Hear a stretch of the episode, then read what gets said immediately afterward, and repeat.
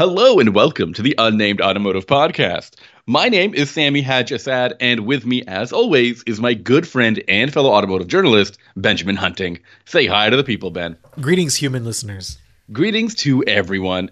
If this is the first time you're listening to our podcast, thank you for trying something new.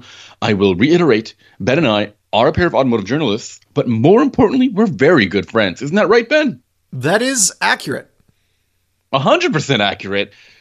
And you know what? You can find Ben's work all over the internet. I really encourage you to just search out every piece of content that he has ever written or produced. Ben, give him a head start. Tell him where to look. Please don't do that. Uh, the the you can find my work at Motor Trend, at Driving Line, at Inside Hook, and at Hagerty. And you can find my work at autotrader.ca, driving.ca, uh, Nouveau Magazine, and Electric Autonomy Canada. I like Ben- Electric Autonomy Canada. I like that you write for a publication that could also be a department of the government. Yeah, I love. I like that name. I like. It's a I, super official sounding name. Like if someone, if someone came up to me and said, "Excuse me, sir, I'm with Electric Autonomy Canada," I would instantly assume I was under arrest. just walks over there. Uh, sir, you're gonna have to come with us. Hand on the shoulder. Sorry, you're wanted for charging crimes.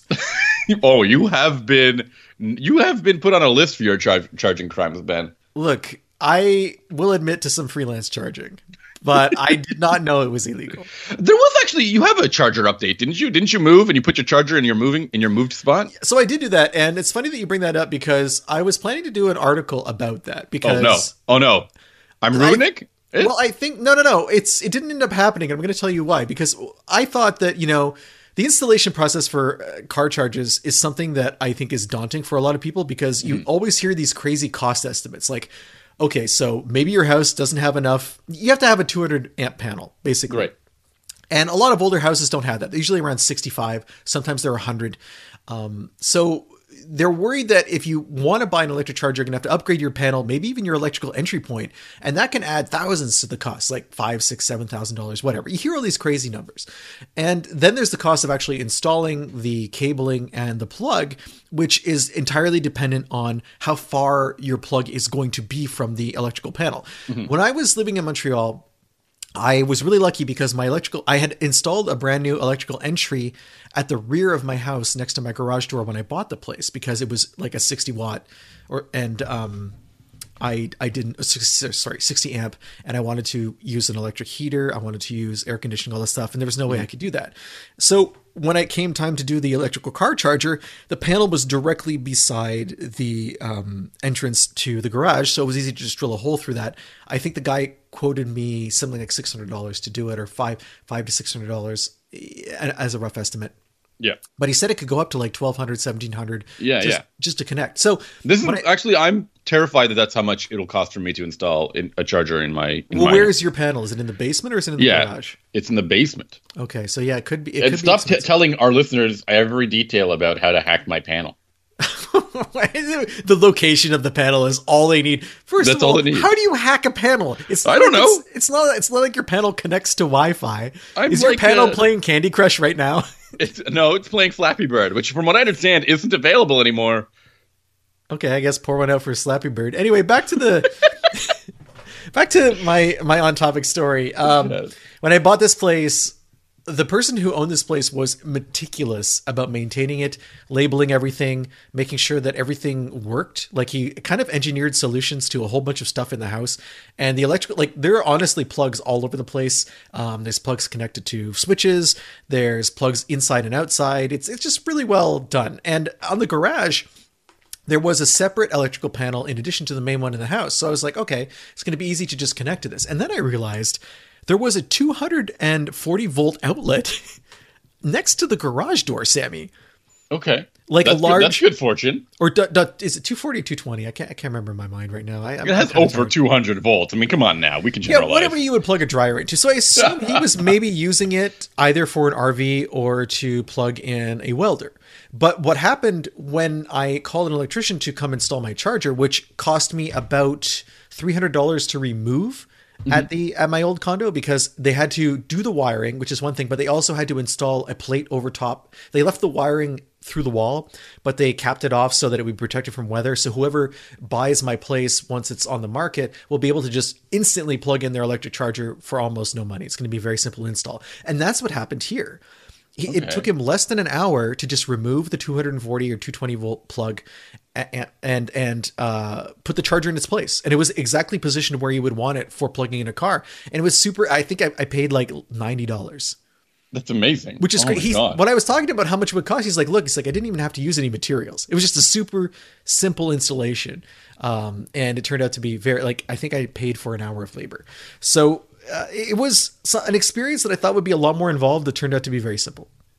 Okay, so that's I mean, you, this is actually the second time I think you've provided an EV charger installation story that was far more painless than than people yeah, typically Which expect. is making me wonder, maybe it's not as bad as people are making it. Because this house was built in the 90s, and the house in Montreal was built in 1925. yeah. And that's why I had to initially upgrade it. But that was an upgrade that I would have done anyway. I had to do that for the electrical system of the house. Right. So I think that a lot of people's homes at this point, if you're using electricity to either heat or cool your home, or if you have maybe a jacuzzi or anything that could have a large power draw that might mm. spike your your panel, you're already going to have that upgrade in place. So I think it's less daunting than it needs to be. Okay, cool. Um, why don't we continue our conversation though to to discuss the vehicle that you recently drove, which Yes. is a which is a weird one, which I think have a lot of people have a lot of questions about. Um, mainly because first of all, it's from Toyota. Toyota has a massive portfolio of cars, but I think most people know Toyota for the the classics, which is the Corolla, the Camry, the Rav4, and uh, probably one of their pickup trucks, the, the Tacoma. I'm trying to picture like a classic Toyota radio station that just plays the classics, and you turn it on, and it's just someone either talking about a Corolla or a Camry. Like, regardless of what time of day it is, there's always someone calling in. like, and it's super reliable. Like It's just uh, you know, it's I just I turn the key and it runs, and I change the oil, and that's pretty much all I do. And I bought it in 1997.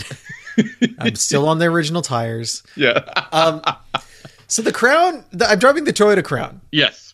The Which Crown is weird. Which is a weird. Which is a weird process. Where do you put this vehicle in the lineup? So it's weird for a bunch of reasons. The first reason is the Crown is a name that has been in Japan for a long time, like 1955. They've Right. been making crowns. And crowns were, I think, kind of a pseudo flagship for a while. Not really, because they always had the Century, which is at, way at the top.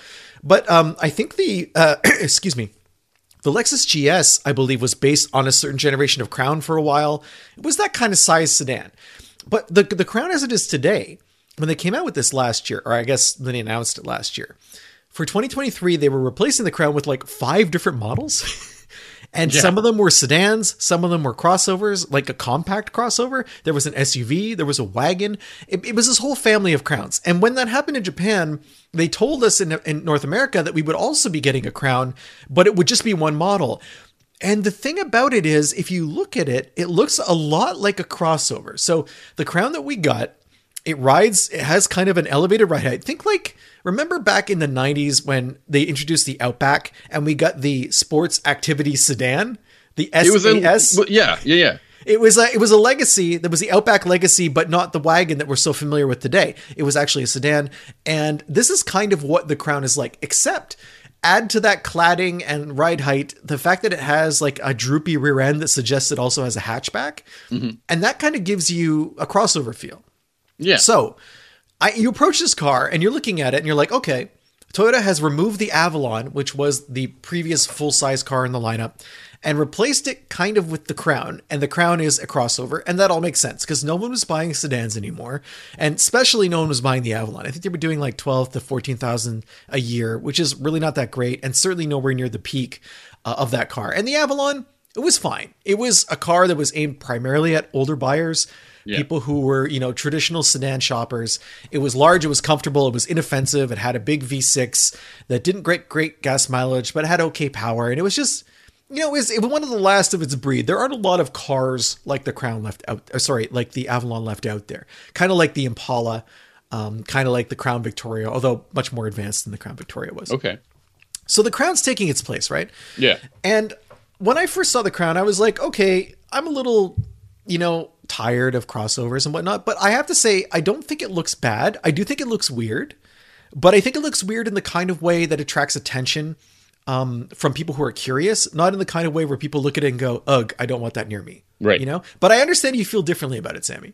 No, I think it's a very. I don't think it's a very attractive looking car, and I also think that. What do you not it- like about it though?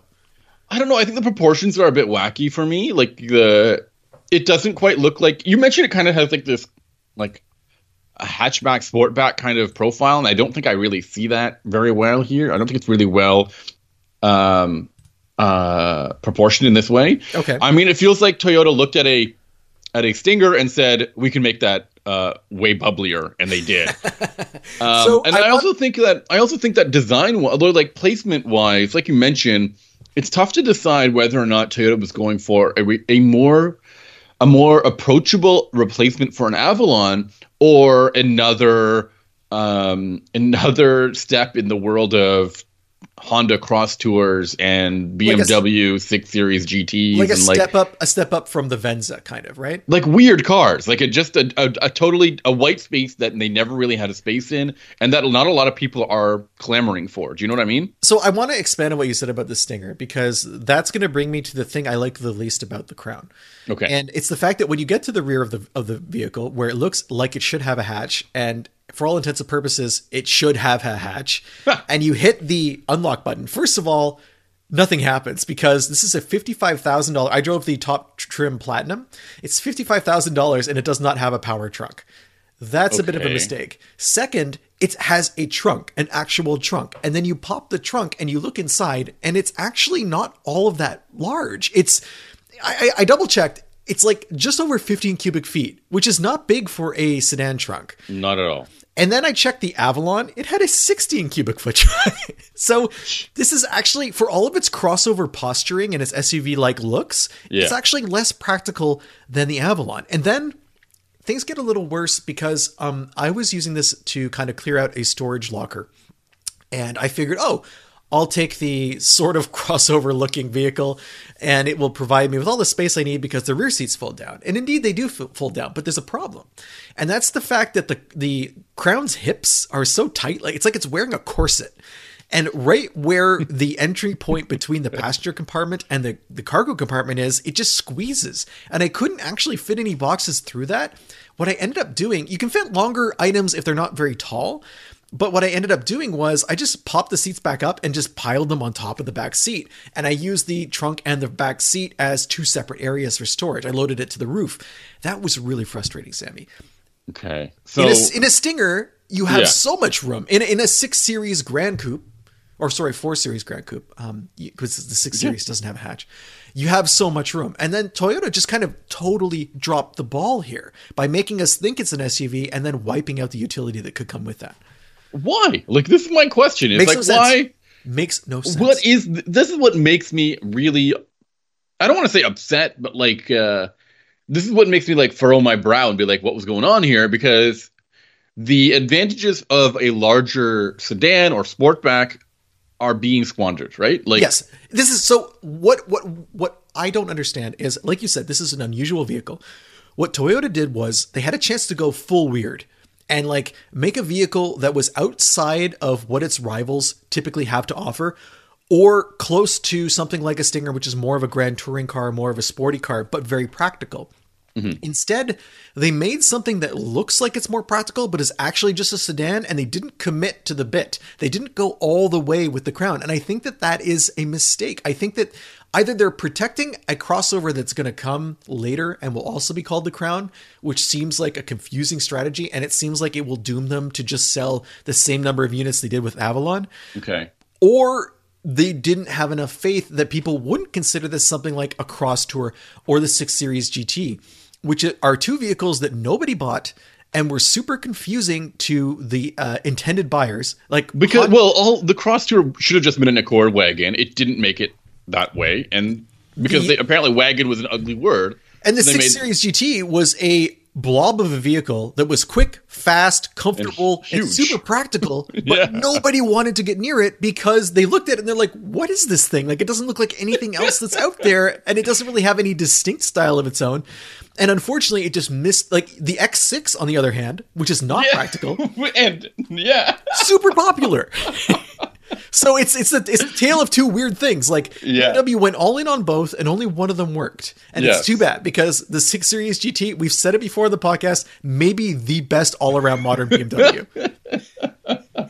Okay, so then like we've I love that some every once in a while we get into this tangent where we talk about this one car that nobody bought. the and Six like, Series GT is a specter that haunts our podcast. I know. Um, but um, back to the crown. There has to be something about this vehicle that stands out. I mean, it has a power. uh, It has a powertrain that I think is uh, is slowly being introduced into the rest of the. Okay, listen. I need to stop for a minute because I believe it bothers me so much that they made this vehicle because I think a next generation Camry is on the way, and as usual, a new vehicle will get bigger and will make this crown less relevant. So you're Anyway, saying that the sorry. Camry is going to be crown sized and it's going to kind of steal the crown's thunder and thus also doom it to Avalon like sales levels? and it, yes, exactly. So- and the crown and the new Camry will kill it. Of course, will be amazing. I want. So- I, I do want to talk about this drivetrain because I, I I didn't dislike the Crown. I was just disappointed by the fact that it didn't go full weird. But Mm-hmm. there there there is a very important part of the Crown package, and that is the hybrid system that it brings with it. Except there's an asterisk to go with that, and I'll get to that later. But first, since I drove the Platinum, I got something called Hybrid Max. Which is a four cylinder, 2.4 liter four cylinder engine, plus a single electric motor on the rear axle. So it's all wheel drive. It's 340 horsepower, Sami, and 400 Hey. pound feet of torque. That's pretty good. It's pretty good, but even more important than that, it is whisper quiet and incredibly smooth. And when is the last time you heard someone say that about a four cylinder Toyota hybrid? That's important. You're right. That that hasn't happened in a while. Most of the time, uh, the Lexus products are quieter. But um, okay, I'm And- into and- it. And when you when you look at the larger Toyota four cylinder hybrids, like the Sienna, for example, Mm-hmm. there are nothing but complaints about the vibrations and harshness and sound and noise that come from that drivetrain. Right. Um, I was prepared for that to happen in the Crown. I was like, this is just going to be another Venza for me. And it wasn't. It was fantastic. It has one of the best engine start stops in the Toyota lineup. Um, it's imperceptible. And I think part of why this engine is so smooth is because there's no CVT. It uses a six speed automatic. Which is super strange. I, I haven't driven a six-speed automatic in quite a while. Uh, I know there are still a few of them lingering out there. Most of the market's gone to A eight or nine. six or an eight? It's a or, six. It's a six-speed automatic. Yeah. Um, you might want to double check that fact for me right now, but I do believe Oh. that's, and I, I think it's because Toyota has that transmission available, uh, and it's they didn't have to develop anything special for the Crown. Okay. It gets 29 miles per gallon city, 32 miles per gallon on the highway. Those are great numbers for a large, powerful vehicle. I saw like 39 miles per gallon during one highway trip, which was pretty impressive. Around town, um, and when I was doing like mixed driving, I think I saw more like 24, which I Okay. would be happy with for for uh, combined. In any case, Okay. this yeah. is it's quick. It's reasonably quick in a straight line. Does something like 5.7 seconds to 60, which is not bad. And it's not No. a performance vehicle, so that's a little unexpected. Uh, in corners, it's floaty, somewhat disconnected. It kind of um, ducks around. It, it, it doesn't bob and weave so much as it kind of uh, ducks and, and, and bumps. Sorry, that's, that doesn't make any sense. Are we keeping that in? I don't know. I'm going to have to cut that, I think, later. no. Uh, Okay. it's 'cause- sorry. It's I, I it, it floats, floats and bobs instead of duck, ducks and weaves. That's that's what I was going for. I couldn't remember the word floats, which is fine. I mean, it's a large family car. And Okay. the the thing is, though, Sami, it's fifty three grand, right, for the for the platinum. If you want a cheaper version of the Crown, it's out there. There's an XLE and a limited, but they come with a different uh, four cylinder hybrid that is exactly the same as what you would get in a RAV4, aka noisy, aka not that smooth. So I'm a little disappointed that you have to pay that much to get the improved hybrid max. And I hope that that hybrid max finds its way into the Corolla because that would not the Corolla, sorry, the Camry because that would be pretty cool. Can you imagine Yeah, a that'd be- 400 pound foot Camry? I mean, yeah, that would be sick, actually. Um, but you did mention that there is no, there's no um, options for this powertrain. It's this one only, right? Only for the Platinum. Oh, only for the platinum. I just the other models. the XLE and the Limited have the same drivetrain as the RAV4 hybrid. Okay, right. And so there isn't a plug-in hybrid that would be like a prime model, which would be great. And Well, I mean, um, would it be great though? Because the Prime, the, the Prius Prime that I drove, it wasn't smooth. Like it wasn't. No, I think it would be closer to the Rav Four Prime powertrain, right? Um, I mean, maybe Maybe it seems bigger. It could fit that. It's a long time since I've driven a, a Rav Four Prime. Oh, sorry, a, a Rav Four Prime. Yeah, that's that's what I meant to say. That's okay. Um, so then, okay, the other one would be. Um, sorry, you were mentioning the the powertrain on this thing. Four hundred pound feet of torque out of this thing would be pretty killer. Yeah. Um, I think. I mean, more power has always been the solution to a lot of problems, right? Oh yeah, I, I mean, giving someone or something more power has never backfired in the entire history of anything. I think you're. I think you're very right about that. I think you should Um, write a manifesto about that. In fact, I think you're that right. You're so silly. Um, okay, then from there, we've mentioned the the fuel economy. We've mentioned the powertrain. What else? We, we, you mentioned a little bit of the the handling there, uh, with a very clumsy uh, description of it. Yeah, I did I, my hope best. we don't edit out. Generally, I'm a wordsmith. You know, no big deal. MBD. Um, okay, and then what? The interior is pretty nice. Uh, Okay. I've heard some people call it Lexus-like. I don't know if I would go that far, but it's comfortable and it looks good. And there's decent amounts of room. Overall, I- overall, I like this vehicle. I would just like it a lot more if it was something special. Like I think that that that hybrid max drivetrain is really great, and I feel like it deserves it deserves to be in a vehicle that breaks some rules and tries something new. And I think the the only rules the Crown really breaks are styling related. And I feel like that kind of styling works so much better if it's backed up by practicality that justifies it. And having that be missing, it's going to really limit the number of people who are interested in this vehicle. Okay, um, then what about? Did you mention the pricing of this thing? Because I Yes, thought that the pricing is the pricing is the major concern for me. It's 40 grand for base and then 53 for platinum. So what are we comparing this to in general? Is there a comparator? Is there something that is that somebody is looking to buy? No, I mean, there's nothing out there that's a full size sedan anymore, right? I mean, what Why are a people buying Maxima, this I guess, or like uh, an, you, the Impala is still kind of available, I think, or is it the Malibu? One of those sedans is still out there in like a single trim level from Chevrolet. There's there's really not much. I mean, Chrysler 300, which is dead this year. It's again this this if it was actually a hatchback, then you could say yeah, I'm comparing it against a Murano or something like that, right? Right. But it doesn't have that functionality. It just has the look. So I don't know. It, it's kind of out there on its own. The Stinger is also dead, I think, at the end of this year. So it doesn't even compare against that. Interesting. So then, do you think this thing has has legs? Like it'll it'll last longer than? Who knows? I mean, are we going to see a situation where, like we did with Prius, where they tried to make a family of vehicles? So we're going to have a bunch of different crowns, just like we had the Prius C and the uh, what was the other one? The Prius V. That, that's Yeah. that's great marketing right there. Just Yeah. That, rhyming consonants. Let's just go with it. I guess surprised we didn't get a Prius T. People would have Um, thought it was T for turbo. I guess turbo Prius. that'd be great. Or Hit us, touring. up, hit us up if you have a turbo Prius. Would love to hear the story. Well, I mean, I imagine that's what's going to happen in the long run, right? They're going to change a lot of their powertrains to whatever this Crown is using, and if the Crown powertrain is a highlight of the product, then I think we've got some good If you, um, if you days put, ahead. If you put this powertrain in every other Toyota product, it would instantly improve it.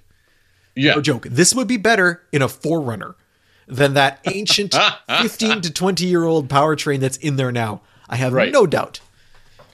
I would love it. It would, it would make the 4Runner relevant again. I would be able to recommend it to people.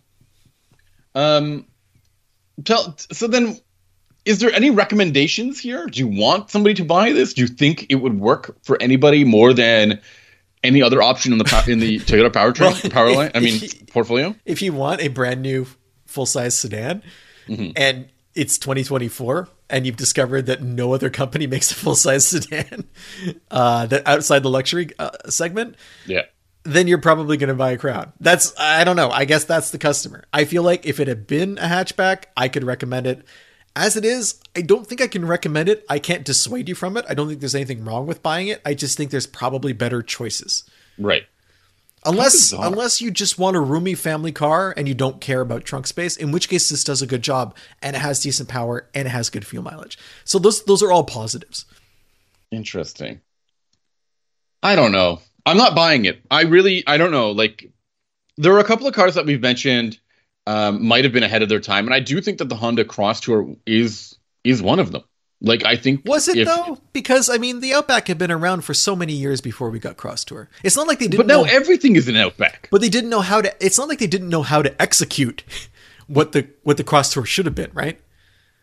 I saw one Mm. the other day and I talked to someone about it because I was taking a picture of it and then they were walking towards it and I'm like, oh, this is a this is a playing with fire situation. yeah. so I was like, hey, yeah, I never see these, and the guy's like staring at me like, okay, like this probably bought it because it was affordable and available. You know, like no understanding of the intense automotive baggage that goes with owning a cross tour.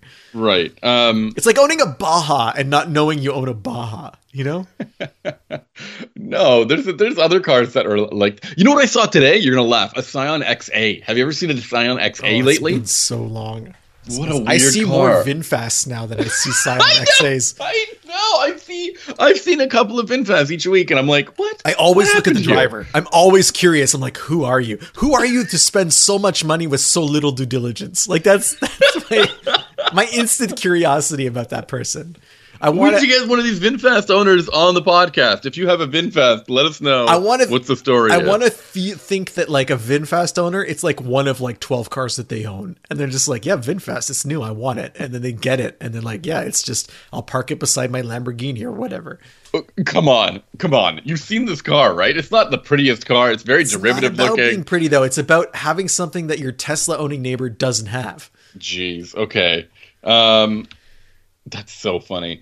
Are you anything you want to talk about with this crown or crown adjacent? No. Maybe you want to talk about the BMW 6 Series some I more. cede my time. okay.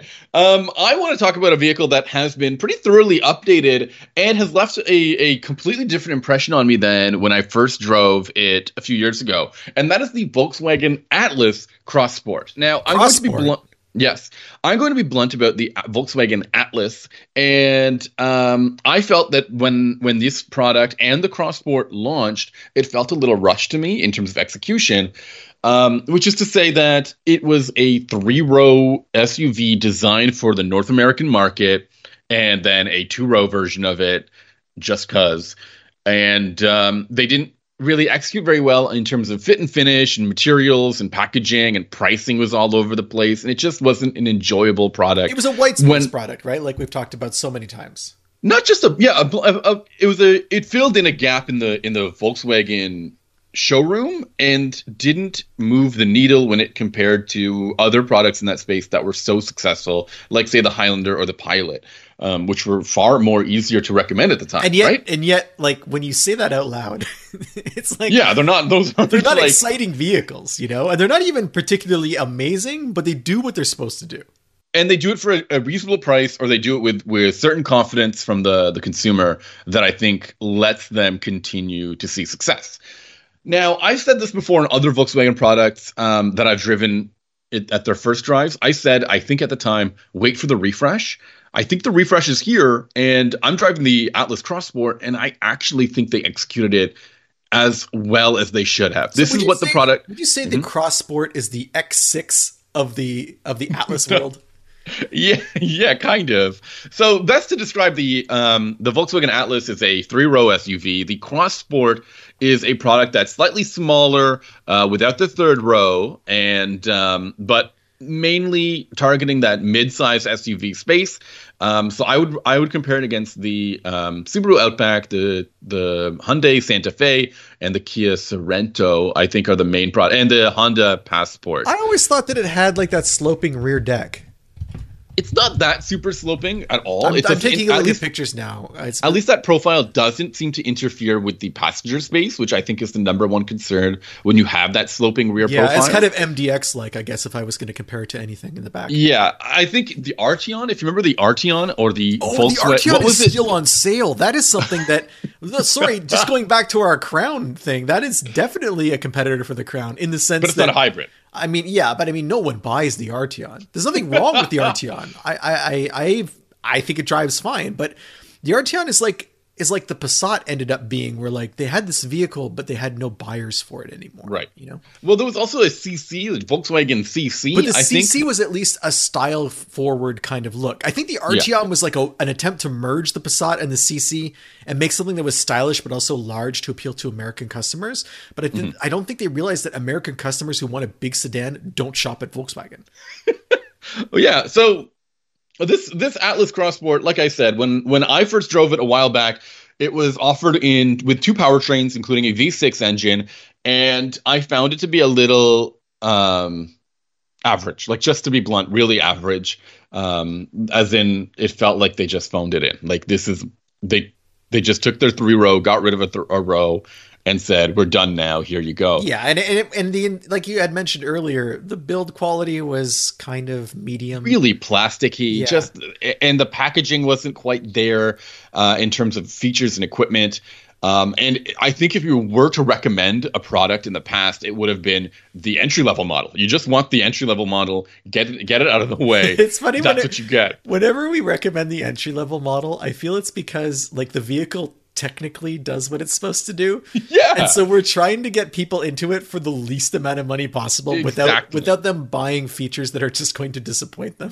Absolutely, absolutely, or or other items that I don't think are, are necessary. Yeah. For 2024, the the product gets a a ton of new standard features. Well, not standard features. It changes its like its its packaging entirely, and I think this is a huge asset. Like I I can't get over how well equipped this thing is. The entry level model has heated and vented front seats. Okay. It has um it has a huge 12 inch um, center screen. It has 18 inch wheels. It has, you know, US four USB C ports. I, I was so impressed by by some of this. Uh, it has that cock that digital cockpit as well.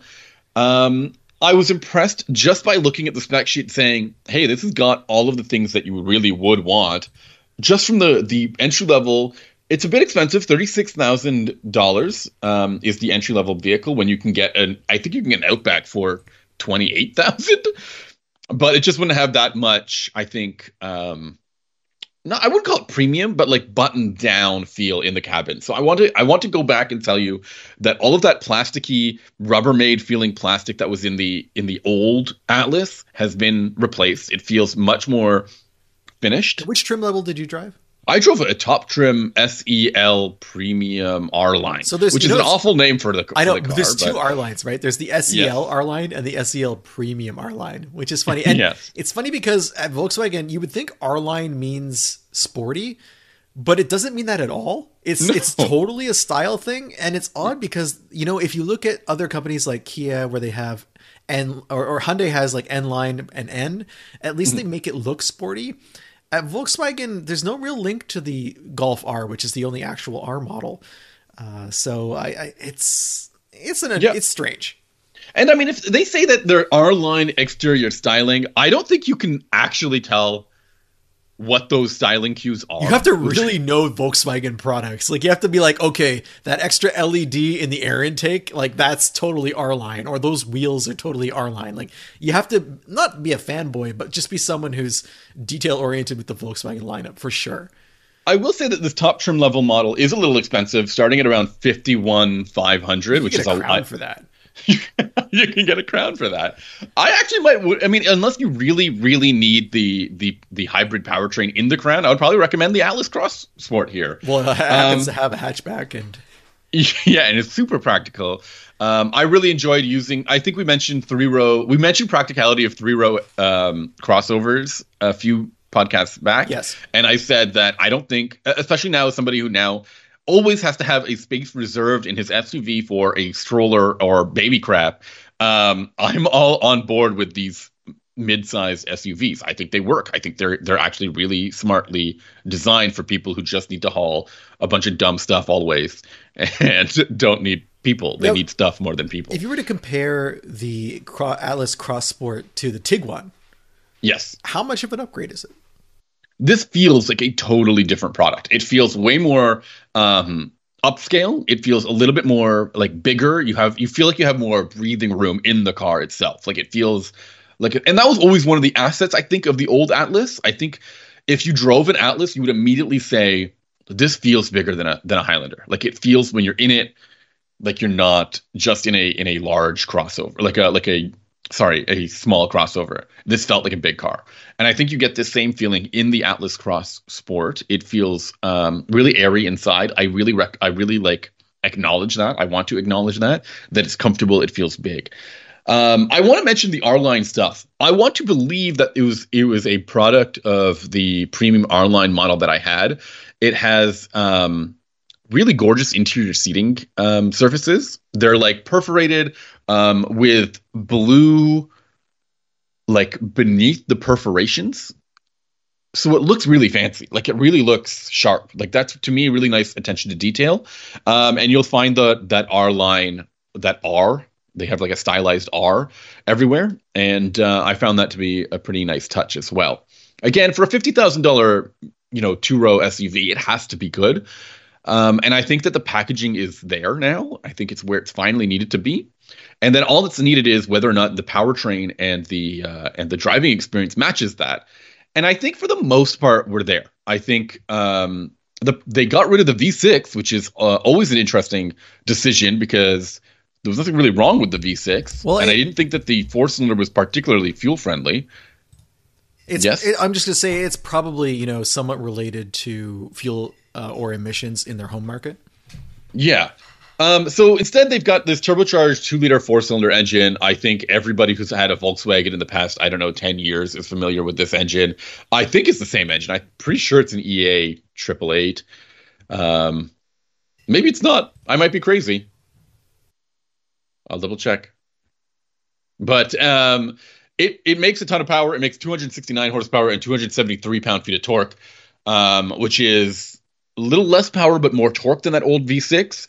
But somehow, somehow, this four cylinder is capable of towing 5,000 pounds, which is what the old V6 used to do. It's probably you know well it's it's it's braking and chassis related at that point. I think. Yeah, uh, and then the power the the powertrain is mated to an eight speed automatic. You can get it front or all wheel drive. Um, I got the all wheel drive model. I actually found still this thing. All, you can still get a front wheel drive version of the top trim. Oh, I don't know about the top trim, okay. Um, but I know that you can get this powertrain um, in the in the other in the other drivetrains. Let me double check. I think you can. Nothing here specifically says otherwise. Um, now, I was concerned because again, it's uh, the Atlas Cross Sport is based on the big Atlas um, SUV. The four cylinder can feel a little um, winded by that size of vehicle, but I think their gearing really helps deliver a more confident driving experience from that four cylinder engine. Um, it didn't feel weighed down by the vehicle, and um, I actually found it to be pretty confident out there on the road. It also has all the same drive modes that you can expect. It's got, um, including a custom one where you can you can select, you know, um, a, the the the sportier powertrain tuning and the looser steering feel, um, and I think that's cool too. But um, other elements of the vehicle didn't quite um, astound me.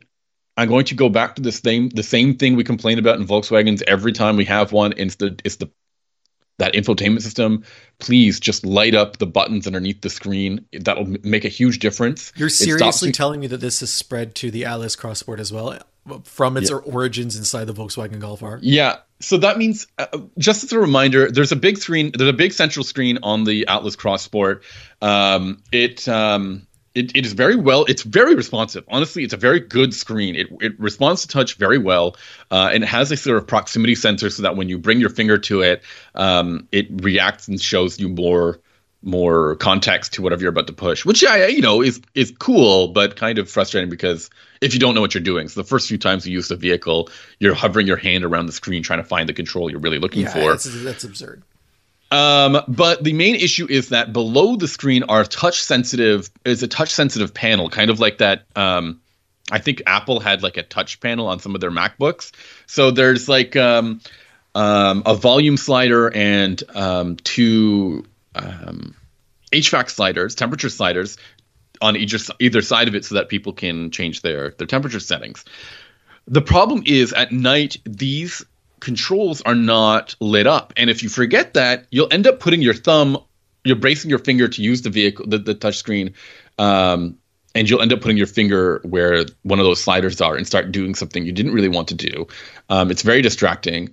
And then as a result, the only way to adjust the um, these settings is to uh, there's a there's a separate climate button that you need to press first and then go to a climate change screen, um, which is a honest. different part of the vehicle. Yeah, you don't want to have two button presses just to change. No, I just started foaming at the mouth and falling over backwards with, for that explanation. Like the fact that it's that complicated to do something that is Yeah. so basic on almost any vehicle is It should just. I mean, so many vehicles just have a knob, right? Like or two buttons. It's it works. it's so, it's almost like it's worked for shall we say decades.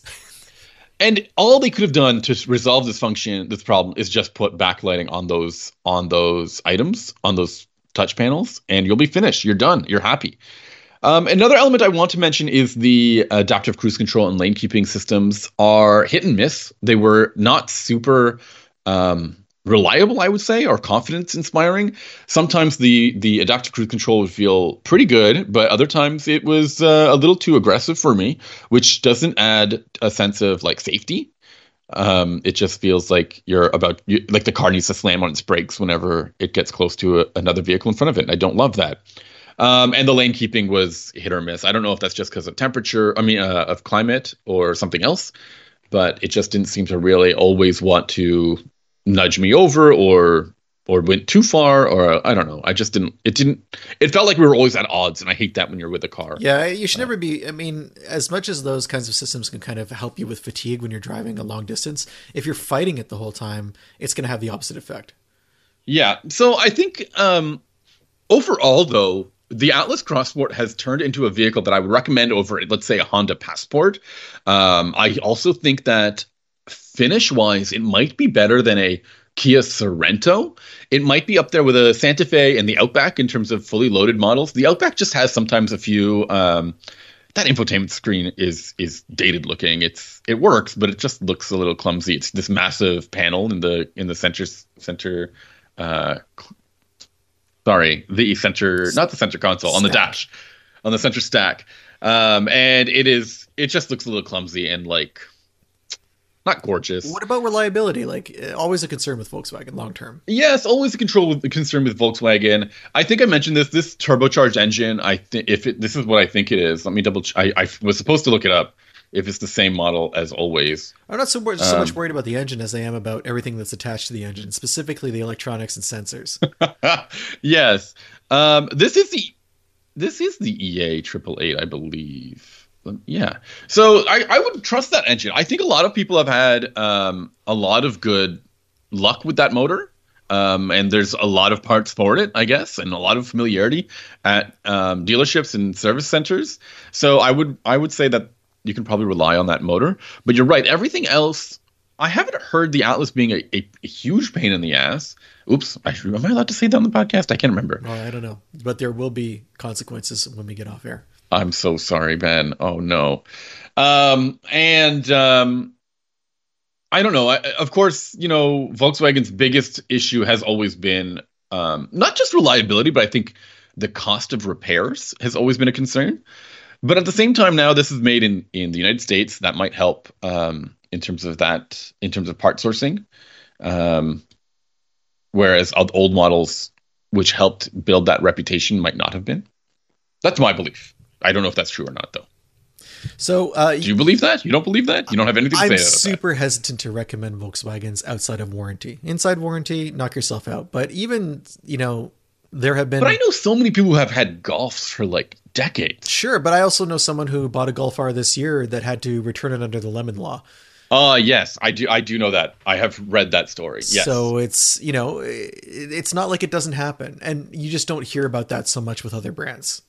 That's true. Very true. But I Um, mean, you it, it is does seem like a strong recommendation for you to say, okay, buy this over Kia, buy this maybe over or alongside Subaru. But I've heard Kias have had serious uh, Kias and Hyundai's have had serious reliability concerns in the past. Like, uh, actually, not past, recent um, history has has said that they're not super reliable either. Or while they are backed very well by a, a superb warranty and people and you can get a lot of things covered, they will break. Like, yeah, maybe. I, think mean, my, my my mom's got one, and uh, a Santa Fe, she's on her second Santa Fe, and they haven't had any issues. So That's I true. mean, fingers okay. fingers crossed. It's just anecdotal, but And of course, it always depends on the on the you know behaviors of the buyer if they're doing regular maintenance or I you know, so. how they treat a vehicle as well.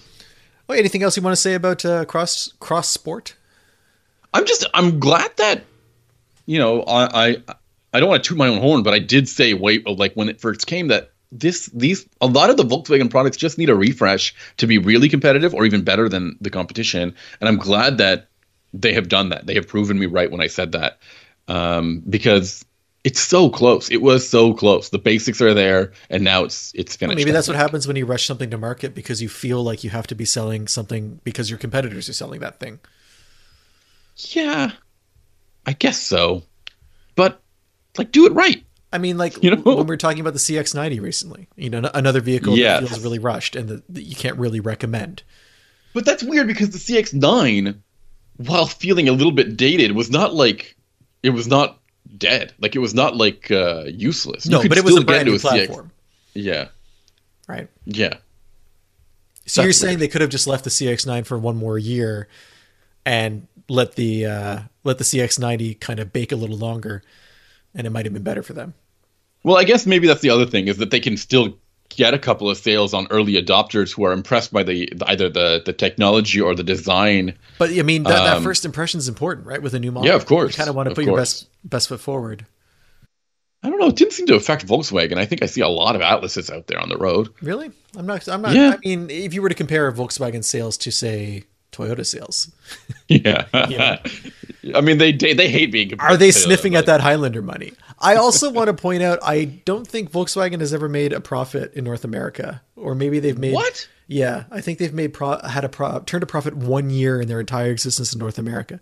It's been a very so the global the global success has been the global success is not translated into Volkswagen of America's profits. I'm okay. saying they're break even at best. So they're still trying to solve the American customer. I think is uh, where I'm going with that. That's interesting because they have more SUVs. I mean, they have that Taos. I think it's called Taos. They have more SUVs now, but I think also remember what I was saying earlier about how people aren't going to certain dealerships to buy a full size sedan. I think yeah. that for a very long time, people were not going to a Volkswagen dealership to buy a large SUV. And I think that's part of what hurt the Atlas when it first came out. It's like if you were in the market for that, you wouldn't think, oh, I'll go to Volkswagen. You know, like it wasn't top of mind. You really think so? I thought the Touareg had a. No, the Touareg was a disaster. I mean, that was I that love was the a, Touareg. That was a vehicle that was overbuilt and yeah, then exactly. and then decontented, then decontented, and a reliability issue from day one. Like that. That's what I loved. I loved it. It's something that you just can't own. It's not, you know, it's it's like a Cayenne, a Cayenne, an older Cayenne. Yeah, it a has Cayenne reliability issues. There's reliability issues, but the the upside is, I guess, you have a Porsche SUV and it can be fun to drive if you're into that. But the Touareg has like many of the same issues without the upside. Yeah. Yeah. uh, what was the one that they had that was overbuilt? The Phaeton. The the Phaeton is. Uh, we could do a whole episode on I know. Phaeton. I've seen or the W12 motor, of course. I've seen two in my lifetime. Oh yes. Street parked, I mean. As usual. Yeah. Waiting, um, probably okay. waiting for a tow. Oh. Well, they made an eight cylinder as well, right? They had the W8 and they had a 12 cylinder. Yeah, wild. Yeah, very wild. It was from the era where like Ferdinand was it Ferdinand Piëch was like, I think people will pay Audi money for a Volkswagen sedan, and the world proved him wrong. But really, all he had to do was ask anyone if they were willing to do that. Wasn't there also a diesel version of this car with an insane V10? There was a V10 Touareg diesel, which our uh, friend of the podcast and longtime listener, Addy, has had one of those, I believe. I believe cool. he had two. Uh, okay. If you could let r- remind me, Addy, if if you if you had two of those, or if I'm making that up, um, and he loved them. They were fantastic, but See? he also is the kind of person who is willing to deal with Put problems with as they come up and has the resources to take care of those problems because he is an enthusiast. So I think that if you're not an enthusiast, it's really tough to own like one of those V10 turbos. Audi made a version of the um, Q7, right, that had mm-hmm. the same or a similar drivetrain. Yeah, and that thing was wild too. I mean, this there's like a strange era at Volkswagen where they were like, we're going to make a whole bunch of crazy drivetrains that are sort of related and are horrendously expensive to develop. It's like when Cadillac made that Blackwing motor for like two years. Volkswagen yes. was like doing that for a long time. They're like, okay, remember that V10 we had? Well, here's a different V10. so. so what you're saying is, if if the old school mentality was still at Volkswagen, they would look at this Atlas Cross Sport and they would say, "Well, use the same powertrain, uh, the same platform as the Cayenne and the Bentayga, the Urus," and be like, "Let's just put one of those massive twin turbo V8 engines in there and uh, and make it and make it uh, an Atlas R. Oh no, sorry, I'm looking at the Touareg still. Sorry, I think that the Touareg doesn't a- have a great platform at all. It has the MQB platform, so there's nothing very fun we can do with that. Touareg. there? There's no Touareg anymore. Touareg. I was looking at the old Touareg, so I'm Okay. looking. I'm mistaken. Sorry, I should never speak ever again. Maybe not, but certainly not in, in a recorded form. I think that's Okay. your weakness. I think it's like Please ignore what I just said. the I recording. apologize. It just brings out all sorts of things that people call evidence that can be used against you. Uh, yeah, they're always throwing that in my face. MQB. That's what this. Did you Atlas know you were under oath on this podcast, Sami? I know. I know. I forget every Womp time. womp, going to jail again. it's always for the silliest reasons. Oh no. Sorry, my mistake. It's an MQB platform. There's nothing fun on the MQB platform If except for put a something called a V10 Cupra Formentor, which I think is a great name for a car. If you put a V10 in the Atlas, it would fly apart. It would like it would like you would turn it on, and the idling alone would shake it to pieces. I want this uh, five-cylinder engine. Is that around still? I think so. Stuff that in something. So uh, we one last thing to wrap things up. Um, we had some. We had uh, um, a listener reach out to us. Uh, Raiko reached out from Australia. We say hello and thank you for for listening as always. But he had a, they, had, they had a couple of questions for us. A couple of quick fire questions. Uh, the first is Sami. Yes, sir. Would we consider making a Netflix documentary about unnamed automotive podcast? I guess so. I mean, I'm not doing anything important. I, why not? I mean, you are kind of raising a child, and that's if Netflix has Netflix, if Netflix still has the Netflix money, I know they have. Yeah, they know. They know. They know the. Uh, they know how the contract works. They know how the negotiations work. I wonder how it would be. I mean, what would it be?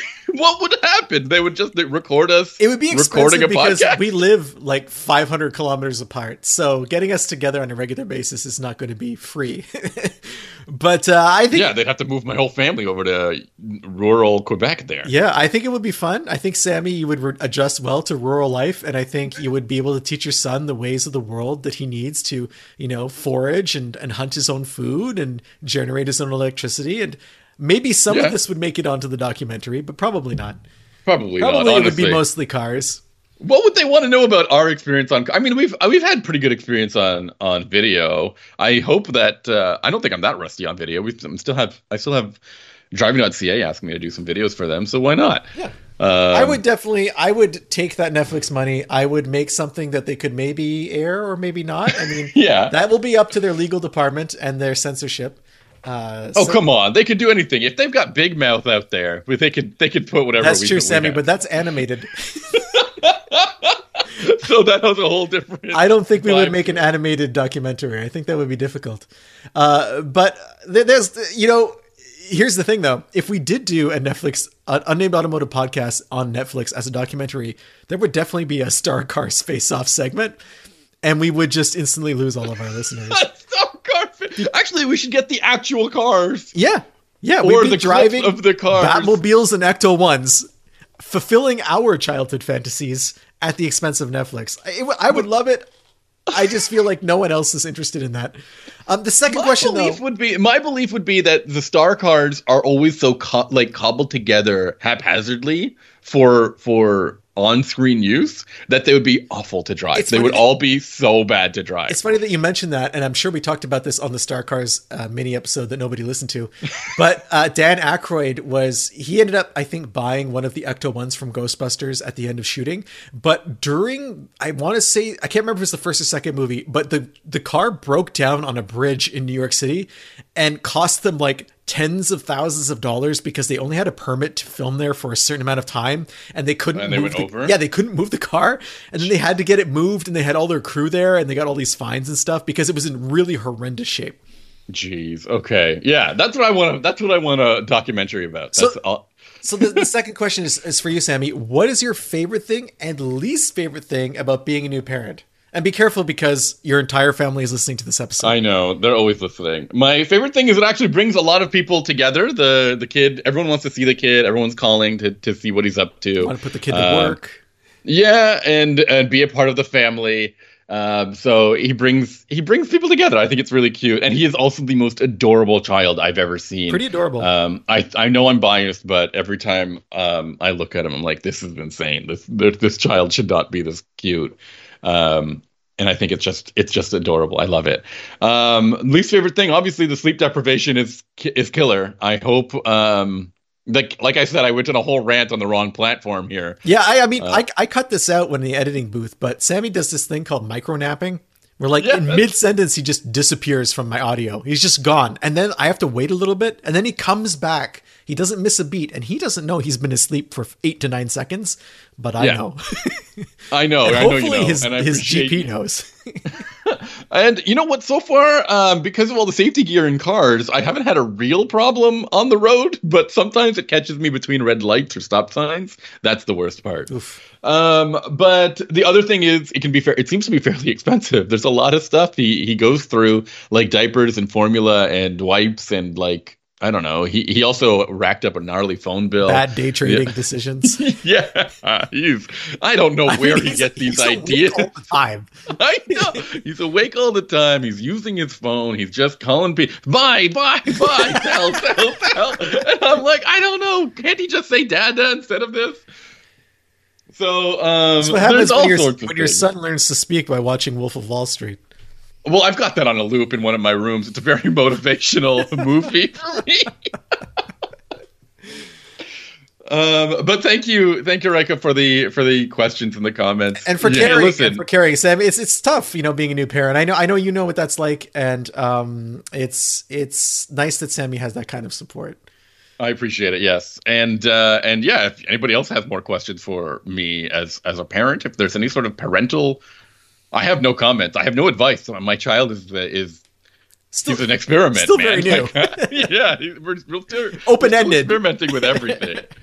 uh, and uh, but I am going through all sorts of new stuff. Like I recently bought these uh, these shades for my. I told you I bought an Outback. I wanted sunshades in the back.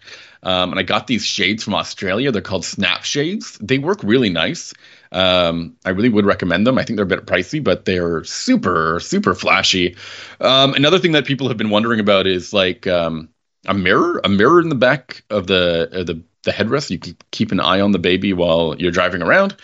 The problem is he loves looking at himself in the mirror um, and just sits there giggling and laughing to himself instead of you know taking a nap or something. That's not so bad though. It's better than the alternative.